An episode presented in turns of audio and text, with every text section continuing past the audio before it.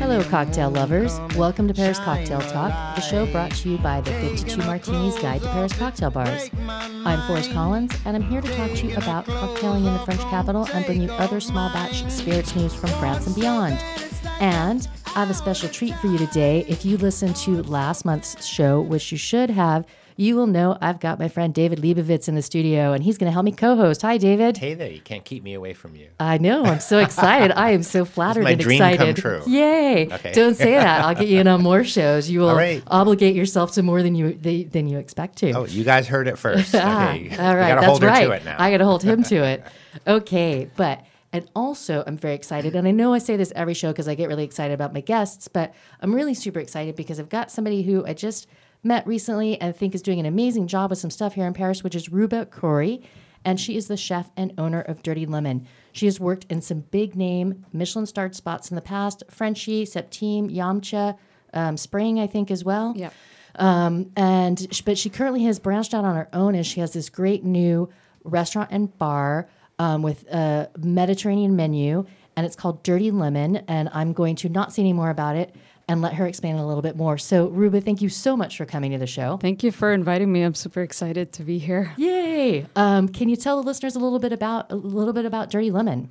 Yeah, so um, Dirty Lemon basically at its core was really to create a um, a bar, a cocktail bar in a very um, male centric industry, which turns out to be super pretentious at times. Um, and uh, not very inclusive, very like dude bro feel. This is, was my experience, and um, I just wanted to create something that was from another person's point of view, someone like me, which is a young woman, gay, you know, and I wanted to turn it on its head and create something really beautiful, very inclusive, and create cocktails that are super accessible and not pretentious.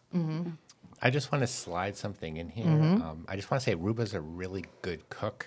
Um, I met her when she was, um, or I should say, I met you. should I talk to Forrest or should I talk Ruba? I met you when you were cooking at a cafe in Paris and had a Middle Eastern menu, and I wasn't expecting much. And all of a sudden, this beautiful food came out, and I was like, "Oh my god, this food is amazing!" Um, and then I was thrilled when I went to Dirty Lemon, and uh, um, you know, it's you look and it's a bar, but there's a menu of all this food, and you don't really th- know what to expect. And then this food comes out, and it's incredible. And usually, bar food is okay. Um, in Paris, it usually is non-existent. Um, places like Mary Celeste do it, um, but I love your take. Um, on Middle Eastern food. It's very personal. Um, you've added a twist to certain things while keeping it, you know, authentic and um, you acknowledge what it is. But you've added French touches to thing, French ingredient or French ingredients. It's a really great place to eat as well as drink. Thank Yeah. you so much. Well, I think that's true. I think there's so much to unpack here. I have not had I have had her cooking at Yamcha. Um, I have not had it there, but I did have the nuts, the bowl of nuts, and I've had um, and I've had cocktails. But I just think there's a lot that you are bringing um, to the to the plate with this, and uh, I'm going to dive right into it and talk about the fact that um, so. I don't want to define it as a lesbian bar, but how how do you approach that? Yeah, uh, very good question. I mean, it, it isn't a lesbian bar. It's more of a bar that is it's owned by a lesbian, but it's really to create a space that is inclusive of everyone. You know, I'm not going to refuse heterosexuals at the door. Obviously, it's just it's a place where anyone can come in and have a good time, and it's it's it's cr- about creating a holistic experience. Like once you step into Dirty Lemon's doors, it's like you're in another space you're in another bar there's nothing like it in paris you kind of like forget all your worries and just like be in the space and have a good time drink some good cocktails have some good food and listen to some good music and just really like be out and have just a great time Well, it's interesting uh, talking about gay bars in 2020 because you know in the old days, you know, when I was young, you know, you, you went to a gay bar to either meet someone or feel comfortable because you couldn't go to a straight bar or you might feel weird, especially if you went with your partner. But now, like you know, you're married here to a woman in Paris and you, you're paxed, and Yeah. I'm whatever with my partner and we're pretty com- we're all pretty i think you know we feel pretty comfortable going to places anywhere we want in paris but you're right that there is sort of a um, judgmental attitude sometimes in places yeah. um, and not because of your sexual orientation perhaps but maybe be you know you know, for better or worse, France is sort of a judgy place in general. You know, you're often judged on how mm-hmm. you dress, you know, what you, you know, how you present yourself. Um, that can determine a lot of things. So it's very interesting that you're choosing to do this with your bar to make it sort of a judgment free place, a place that's comfortable for everybody. And what steps do you take? Do you think that um, that encourage that? Well, uh, very good question because I first started with um, the menu development. I wanted to create something that was very accessible. You know, I, I'm I've worked in Michelin restaurants where we've done complicated things and foams and things like that and different condiments and like very complicated techniques and all that. But so it started off with menu development. I decided to create something very accessible and easy. Anyone can look at the menu and be like, oh, that looks good. That looks good. I want to try it. Um, and when they eat it, they're not confused as to what's going on in the plate. They taste it and it just tastes good and it feels good. Um, so it started off with the food and then went into the cocktails. And when I worked with my bar woman, I was like, it needs to be accessible. I don't want this to be a place where you come in once and just like a fancy night out, like try a special cocktail. It, it has to be a place where you want to come all the time and it's something that you can drink or have one or two of in the night. Like our our cocktails are all based on fresh pressed fruit or juice, fruit or vegetable juices of the season, um, and then with little twists in here and there. But at the same time, it being simple and accessible, there needs to be a refined aspect to it. Um, so it started off with the food and drink, and then with the design aspect, I worked with um, an interior designer, Vivian Chilhagopian, and um, I told her, you know, I want this to be a very sophisticated and chic place, but down to earth at the same time. And that's where it gets tricky because I know sophistication and chic can go a bit overboard and be pretentious, and I'm not that way at all. Like, I want anyone to come in and feel like themselves and just be relaxed and have a great time. So there were a lot of aspects. It's all in the details. There's that fine line of being accessible but not too simple, um, but yet refined and making it of good quality. Yeah. So I was talking to a woman bartender who's a bar owner actually in Paris, and she had a very difficult time getting a bank loan.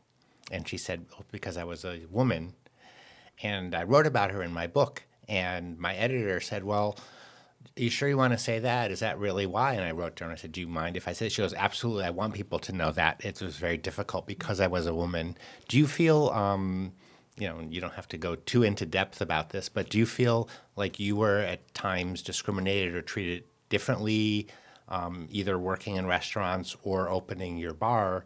Um, you were at a disadvantage. Yes, of course. I mean, I won't go too much into it because it was definitely anxiety ridden times yeah. when I was trying to get a bank loan. It was really stressful. Um, but yeah, I, I definitely encountered a lot of difficulty. I, I approached about 10 banks and I got mm-hmm. rejected mm-hmm. of nine, nine out of 10. Um, some of them wouldn't even look at my business plan. Um, and I don't know if they were discriminating based on my my gender, my age, my my background, my cultural background, or sexuality, uh, but it was definitely difficult. I know that I went through many loopholes to try and get this bank loan, whereas if I was another person, maybe it wouldn't have happened that way. Mm-hmm. Now, working in restaurants, like I, my experience has always been working in a like a restaurant or probably a cocktail bars like this. You know, after the first week, it doesn't matter who you are, what color you are, whatever. It's if you can do the job because you want to work with the most competent person. But have you also seen that in the restaurant? Because you worked for at Yamcha, which yeah. is owned by a woman, mm-hmm. run by a woman, and she's very well known. She's not, you know, yeah. it's, it's not a small place, it's quite yeah. well known. Yeah. No, at Yamcha was a great experience. I, I, I, didn't encounter any difficulties in terms of being a woman in the kitchen. Mm. However, in other places, you know, once you pass that mark where you get to know your coworkers and everyone's in it together and you have this team vibe, um, there is still, you know, inappropriate joking and inappropriate uh, touching and just like stuff like that. And and you kind of you get put in the situation where you want to be part of this boys club or else you'll I don't know, you won't be cool or they won't want to have a drink with you after shift or whatever. So you kind of you kind of um, uh, debase your own standards just to fit in because it is such a boys club and ride or die vibe in the kitchen, which I don't necessarily like of the restaurant world. It's very like you're a hardcore chef or nothing at all. You know, it's like I have different sides to me. I'm not just a chef. I think that's evolving too. I mean, Yeah. I haven't worked in kitchens, but you know, I've been sort of adjacent to the industry, and I think you see some evolution uh, with things like Dirty Lemon. Do you feel like the way you run your business and the way you approach your employee, employee, your staff? Um, how do you deal with that to avoid kind of this kind of promoting this kind of culture in your in your establishment?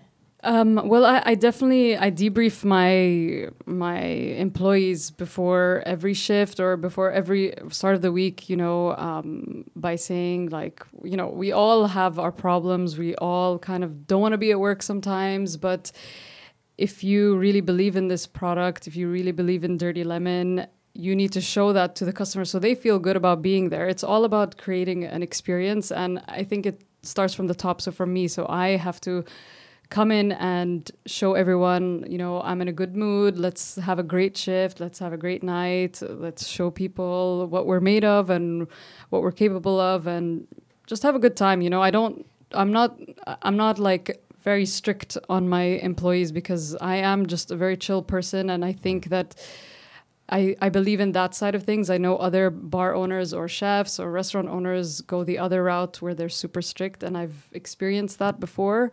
You do get results, but they're not in the most healthy ways, I think. Actually had a job interview once. I asked the chef owner, I said, I'll only work here if you don't scream. And what was his reply? reply? Her reply. Her reply.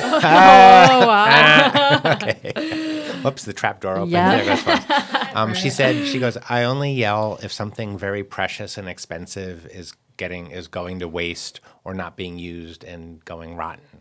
I said, well, that makes sense to me. I would get mad too. So, Yeah. you know, you're allowed to get mad. Um, but one thing about this interesting about restaurants um, and probably bars as well. Um, I, think Pete Wells described it, the New York Times food critic. He said restaurants are like pirate ships. You know, sort of independent. Um, and I often say, you know, you walk through a restaurant kitchen door and you become a 12 year old, and the humor becomes very juvenile. Um, and, you know, part of it's very funny. There's a lot of sexual jokes um, that can go either way. Yeah, And right. you're walking a tight line, you know, mm-hmm. like we're friend, we're both friends, you know. But I could say something to probably both of you. I won't because I like you both. but you know, you might take it badly, or you might, you know, you might use the wrong word. So it's a very, it's very fraught right now. Yeah. Well, it's also as we were just talking about before we started recording. There's generational things. There's Yeah. cultural things. There's social. I mean, there's mm. just personality things. It's it's like it's tough. Like Yeah. I said, it could be a minefield. I don't ever want to say the wrong thing, and I don't even go in there. I think with intention to ever say the wrong thing, but But we all come together over cocktails and good food. Yes, I think we all have that in common. Um, and going into Dirty Lemon, it was very, you know, it's very. I've been in a few times, and I always am. Like it's just nice. Uh, it's nice to have a drink at the bar. It's very convivial. Um, the food is good. So you tell us about your background, your um, actually your nationality, um, because like I said, you do Middle Eastern food, but it's special. Well, thank Yeah. you. No, that's very kind of you. I'm so touched when when you speak about my food like that. It means a lot because um, I'm originally Palestinian. I wasn't uh, born or raised there, unfortunately, due to the due to the circumstances. It was my grandparents who fled Palestine in 1948. Uh, but they, my family, did a really good job of containing that culture um, and bringing us up in the Palestinian way. Um, and just naturally, our culture is very open and hospitable. We love having people over. We love hosting parties. We love eating. Um, and it just came natural to me, you know, always helping my mom in the kitchen and hosting. And I love meeting people. I love working with my hands, and especially starting off with something as as brute as like an ingredient and turning it into something beautiful and then seeing it in front of a, a customer and them eating it and the joy on their face. So it's it's like the whole process um, that I love. But um, I definitely take what I know most which is Palestinian food and turn it into something um, more elevated so that a person who doesn't know anything about the culture can still taste it and kind of get notes of, of what we're made of. Well, one thing often people have images of the Middle East they see on the news, and there's usually something bad going on. Yeah. Yeah. Um, everyone's yelling. But um, if you've been, you know, the people are actually very hospitable and friendly. Like I've always wanted to go to Iran. and People have said, you know, the people are really nice. Yeah. Um, you know, we're not, as you know, a lot of us know, we're not our government. Um, We're we're people. Um, so if you go to Israel, for example, you go to Jerusalem, and you see all these people, you know, that somehow manage to live together. And I don't know how they do it. It's beautiful. Yeah, we we definitely don't have a good reputation, um, but there are uh, many sides to our culture. And, You have reputations for being very good cooks. yeah, thank you. no, I have several Palestinian friends who are great cooks. Oh, awesome. um, they've written cookbooks, um, and they're getting noticed because, in spite of the political problems and the unrest, um, it rises above that, and people are able to see like this cuisine really needs more to be more um, better known. I guess. Yeah. Well, I mean, no matter what side of a any issue you come down on, everybody appreciates good food, right? You know, I mean, it's it's kind of a not an equalizer, but you know, we all kind of Yeah. I do wish we could all decide on what to call little grains of pasta that are round, um, that are larger, like than couscous. It's get ca- called Palestinian couscous, actually. but there's also a Palestinian name for it. Maftoul. Maftul. Yeah, Okay. yeah. okay. We should all just say maftul and not use Yeah. the English words. I think that I always say it I'm would okay be a with lot that. easier. Yeah. It's a I'm nicer with word than Yeah. Palestinian. It's it rolls off the tongue better. Maftul. True, true. And it's pretty. I want to talk just for a quick second about the cocktails. I really appreciated the cocktails when I was there. Um, one of the best martinis I've had in a long time from your bartender that was there. you. Really enjoyed that. Um, and I, did you work with Brittany, who was previously at Candelaria, to develop the menu? Yeah, I started with Brittany, um, and we created the menu together. Um, since then, she has left. Um, now I have a new bartender. She's starting this week. Actually, her name is Hortense. She has a great background. She worked in Moonshiner. Um, and we're gonna be changing our menu in March. So for spring, you gotta, you guys gotta come back, and we're gonna do a new menu, sure. and it's gonna be great. Yeah. It's a Great. date. Yeah. Yeah, we've got so many things in our calendar now. So one of the drinks, actually, when I was out with Forrest, I once we were at uh, Bar Jeffries, and Yes. we had Za'atar martinis. Yep. And I recreated them for my book, um, and it's a specific flavor. It's too much is too much, but just a, so. Do you incorporate Middle Eastern flavors and ingredients into your cocktails, or just the food? That's actually what we, Hortense and I, were dabbling with for this new menu. We're thinking of doing some kind of old fashioned with za'atar, actually, and we'll see how that goes. But yeah, there's definitely a fine line with mi- Middle Eastern spices Actually, and flavors. If you- harissa. You, can go overboard. Oh. Uh, harissa, which is North African, but that would be interesting to put a little bit of that in. That could be very old-fashioned. interesting. I love a harissa, totally. and I think too. I think this. I'll be interested to see what you do with it because I think it could be like you don't want to. You want things to work in this overall context of the bar, and I think what you've done a great job of is bringing in the influences of your background and bringing in you know everything and putting it into the space. It's like a lot of different things, but it's there's still this nice coherency to it. But I mean, What's What's also interesting is the street you're on. yeah, I know. I was going to talk Um, It's- about that kind too. Of a fun- I live near that street, and it's sort of funky. Yeah. and it's improving. You know, Guy had opened Cafe Mericourt, Yeah. and then a few other places have opened. You're sort of part of this renaissance, and you sort of just got in. I don't know what's next for that street. But I think it's nice because I think it when you were talking about walking this fine line, it you know, if your spot was on the Champs Elysees, it would have a different feel to it. I think so. I think being placed there, I for I mean, you can tell me what you think. I've only been in once, but um, I think the location um, adds to really the the um, overall feel of the bar, and it makes it feel even more accessible. I don't feel like I don't know should I go in there or not. You know, it kind of makes it feel easier to go into somehow. yeah when I, you know i i started looking for a place um, in november of 2018 and just a month in i found it and when i stepped inside you know it was an old sushi restaurant and so it was black O- and old red and sushi are not Yeah. words you Oh, yeah, usually yeah, hear true. together. Good point. And that place was it had it, old. yeah and it, it had been there for four years and um, it didn't look like much was going on but when i stepped inside i just had this this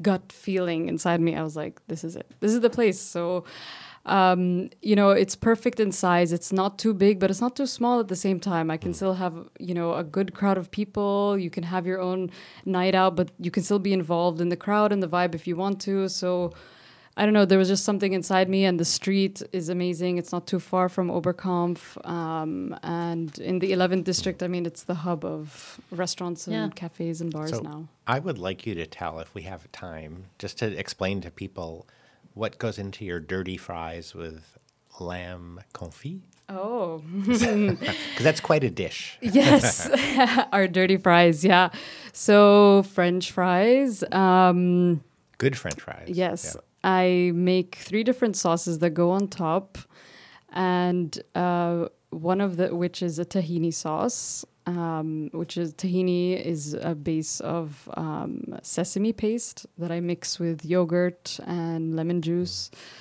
Uh, then I make a harissa sauce, which I I burn red peppers, onions, garlic, uh, some toasted walnuts. Mix it up with some. If you can't find harissa peppers, you can use uh, bird's eye chili. Um, and then some seasoning, and then the last sauce, which everybody loves but is not sure they want to eat it. I do make a nice garlic aioli, but Middle Eastern style aioli, so it's very Toum? Exactly it's toum. Mm. I know. I could eat that with Yeah, I know. anything.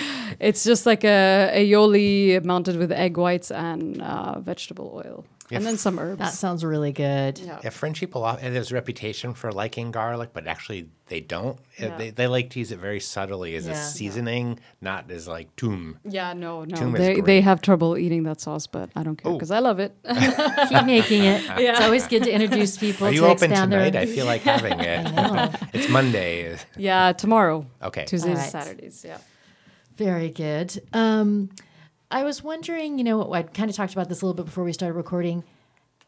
How challenging was it to go from working in these restaurants that were really well established, these Michelin places, and now you're on your own? I'm sure it was both challenging and probably freeing. What do you feel?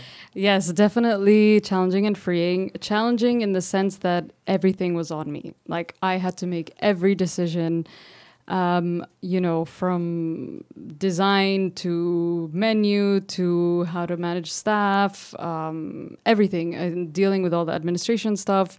That part is all challenging to do it all, like the workload of doing everything and and people around you just you know asking you questions all the time and and wanting things from you. That was challenging but it also is freeing at the same time that you get to do everything because you can do it your own way however you like whenever you like you just have to organize yourself. Um, but no i love being my own boss. I love having my own place. I'm so happy to be in there every day and i can't wait till every shift starts. I love meeting people and seeing people in there and just You- talking to people. It's great. You're also open at five o'clock yeah, from 5 p.m. to, to 2 a.m. which is nonstop. big. Yeah. a big deal. Yeah, Yeah. it's not very not very common in Paris. No, most places are open at seven. We were just saying that on the Yeah. last show that it's hard to get in anywhere at happy hour hours. I mean, you know what? Yeah, yeah, early yeah, yeah, hours. totally. Not that there's a happy hour there, but you know, early We early drinking. Yeah. Yeah, that's the that was the whole idea is was to give something into this Parisian market that's not available. I, I, I want to be open from 5 p.m. so that people can come in. You know, we're hungry at all hours of the day. It doesn't matter. You, we don't like set our, some people don't set their meal time. So I've mean, actually yeah. had that discussion with my partner. I said, you know, we're animals actually, and humans are supposed to graze. Yeah. Like, that's what animals do. And he looked at me like I was nuts. Oh yeah. Oh, yeah, I've been for- there. Can't It's like to no French meals. people about Yeah. meal you have time. French? but yeah, it's like mealtime is very specific. Um, you know, this is this. And once I was actually eating a bowl of fruit, and my partner's father came over to me, and he, it was ten in the morning, and he was like, "Oh, you're eating between meals." He's like, Yeah. He's like, "Whoa, c'est formidable!" He was so excited. I was like, "I'm eating and like an orange, cut up Yeah. orange." Yeah. That's so funny. Uh, So, do you think Middle Eastern? There's a lot of Middle Eastern people actually in France, a large population. Um, do you think the food is well represented? And do you where do you get your ingredients? Because there's a lot of Middle Eastern stores. Um, some of them are okay, some of them are good. So, what's your take on all that? Uh, I I think we do have uh, Paris does offer um, a good source of ingredients. Um, I I usually get my spices from a Middle Eastern supplier. Or I, I go personally to an épicerie that's not so far from me, and I pick the olives and I pick the some ingredients that I that I can Which find. one? Can you tell Saba. us? Oh, yeah, Épicerie Saba, Yeah, j'adore ça. yeah, and they they actually have the same brands that my mom used cooking in, in the Middle East. You know, Mm. Yeah. so it's like that's what I know, and that's how I, I know how to work with them and their flavor and all that. So, yeah, Yeah, they have we a have a good offering. The store over near Place Voltaire, it's the family. Um, it's called Épices et Saveurs, Épices et Saveurs, uh, je crois. Yeah, yeah. Um, and it's sort of up. It's a little more upscale. Um, and I went in there once, and the guys are so nice. So they want to take me to Rungis, the big market. With it. We're Oh, now. Mm-hmm. like pals, and they have all sorts of interesting things. oh, that's nice. So yeah, I love they- all those stores. mhm, They they do a good job of uh, of getting a lot of products in. Yeah. Um, in terms of the neighborhood and the clientele, how how have you been received? You have mainly like the clientele is French. It's people from all over. Who's coming in and enjoying the food right now? Uh, actually, it's a nice mix of both. I've been having uh, quite a bit of tourists, but still a lot of quartier people and Parisians. I've even had some Parisians come all the way from the fifth arrondissement, which was very, very Yeah. nice. Yeah. Um, no, it's great, and it's as time goes on, it it really it's filtering down to to you know um, a great span of of people queer people. Like there's always queer people in there now. It's amazing. Um, there are even kids sometimes. Uh, it's it's really is inclusive. All ages. We have the early birds from like 5 to 7.30 and then we get you know the more younger crowd and it's great. Yeah One thing interesting I was talking to someone about, because the French language is very masculine, feminine. Like you say, sa crème avec her cream, because the word feminine, you know, cream is feminine. Um, and now in America or elsewhere as well, um, there's a whole, um, there's a movement to use neutral, gender neutral words. Yeah. Um, not to say his or her, but them. Um, and it's a little difficult to do that in French just because the, the way the language is constructed. Um, so do you have trouble with that? Um, do you, I mean, you speak very good French. You went to school here as well. Um, how do you m- manipulate? Because you know you don't want to say the wrong thing. Yes. Um, you, know everyone's different, and everyone also wants to be called something or referred to as something different. I should say. Yeah, I think I think there's I think it has to do with your intention and we were also talking about that earlier how do you because you are curious. You are curious or you you're not well informed and that's okay. And I think it's just the intention of how you present yourself or how you present your question. And um this generation is definitely more sensitive than previous generations for sure.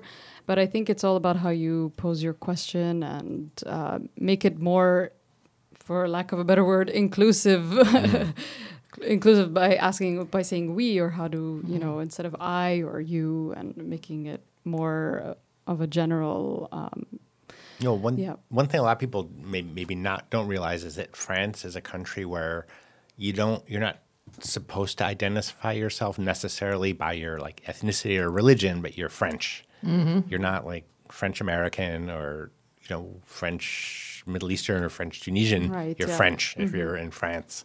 Um, and that's something very specific, I think, to France. I don't know. I haven't lived in that many countries, but as an American, I'm used to you know the hyphen for everything because we you know we want to be. It's a way of being inclusive, but it's also a way of keeping people's identity. But you know, France has often been you know accused, rightly or wrongly, of trying to assimilate people into something and make them. So, how do you feel about that, or is that like? Hmm. Yeah, you're a you know you're a mixed ethnicity person. I guess is that Um, yeah, I think it's um, it's it's difficult to see it here because I do think there it creates a lot of tension between the mixed cultures. Uh, but I think slowly, slowly they're they're coming around, and people are celebrating their backgrounds more, and so that's good. Well, your bar is your bar and restaurant is the right place to do that because it's a great celebration of um, your culture, French culture, Thank Yeah. you. in Paris. Like I said, I think that there's so much that you bring to that bar, and um, I feel like I hate to do this because I just feel like we're really like venturing into really interesting territory, but. I only have a limited amount of time on the airwaves, so until they make my show a whole hour long, I'm going to cut it off. and um, and um, do you want to tell us really quickly? Do you want to give us a suggestion for a cocktail of the month before I close close the shop? Yeah, so I would suggest one of our bestsellers, our cocktail. Um, her name is Girl Next Door, and she's made with a gin and aquavit blend, a homemade fennel liquor, some lemon juice, apple juice, and celery bitters. Very nice. Um, listeners, I will put that I will put that in the show notes so you can get a better look at the recipe. And um, anything else you want to say, David, before we sign off? I have a lot to say, but I'm going to wait till the next time I'm a co-host. Okay, yay! I'm so excited. All right. Well, thank you, David, for co-hosting. Thank, Thank you so you. much, Thank Ruba, for coming down. Thank Thank you you for for your me. fabulous bar. You'll be seeing me there again because I really, really enjoyed my visit. So, um, great talk today, guys. And um, that's a wrap for this month's episode. If you're looking for more cocktail talk between shows, um, head over to 52martinis.com. If you want me in your pocket, download the iOS app that's the um, Guide to Paris Cocktail Bars. Thank you to the guests. Um, everything will be in the show notes. Thank you to World Radio Paris for editing and production. Thank you to Sun Little for the music we use. And a big thanks to my co host and Ruba. Um, don't forget also to check out David's new book that's come out, Drinking French. I will put a link into that as well. And uh, I remind you to drink responsibly. And if you like what I'm doing, pop over and leave a review so I know that people are actually listening. And until next month, cheers.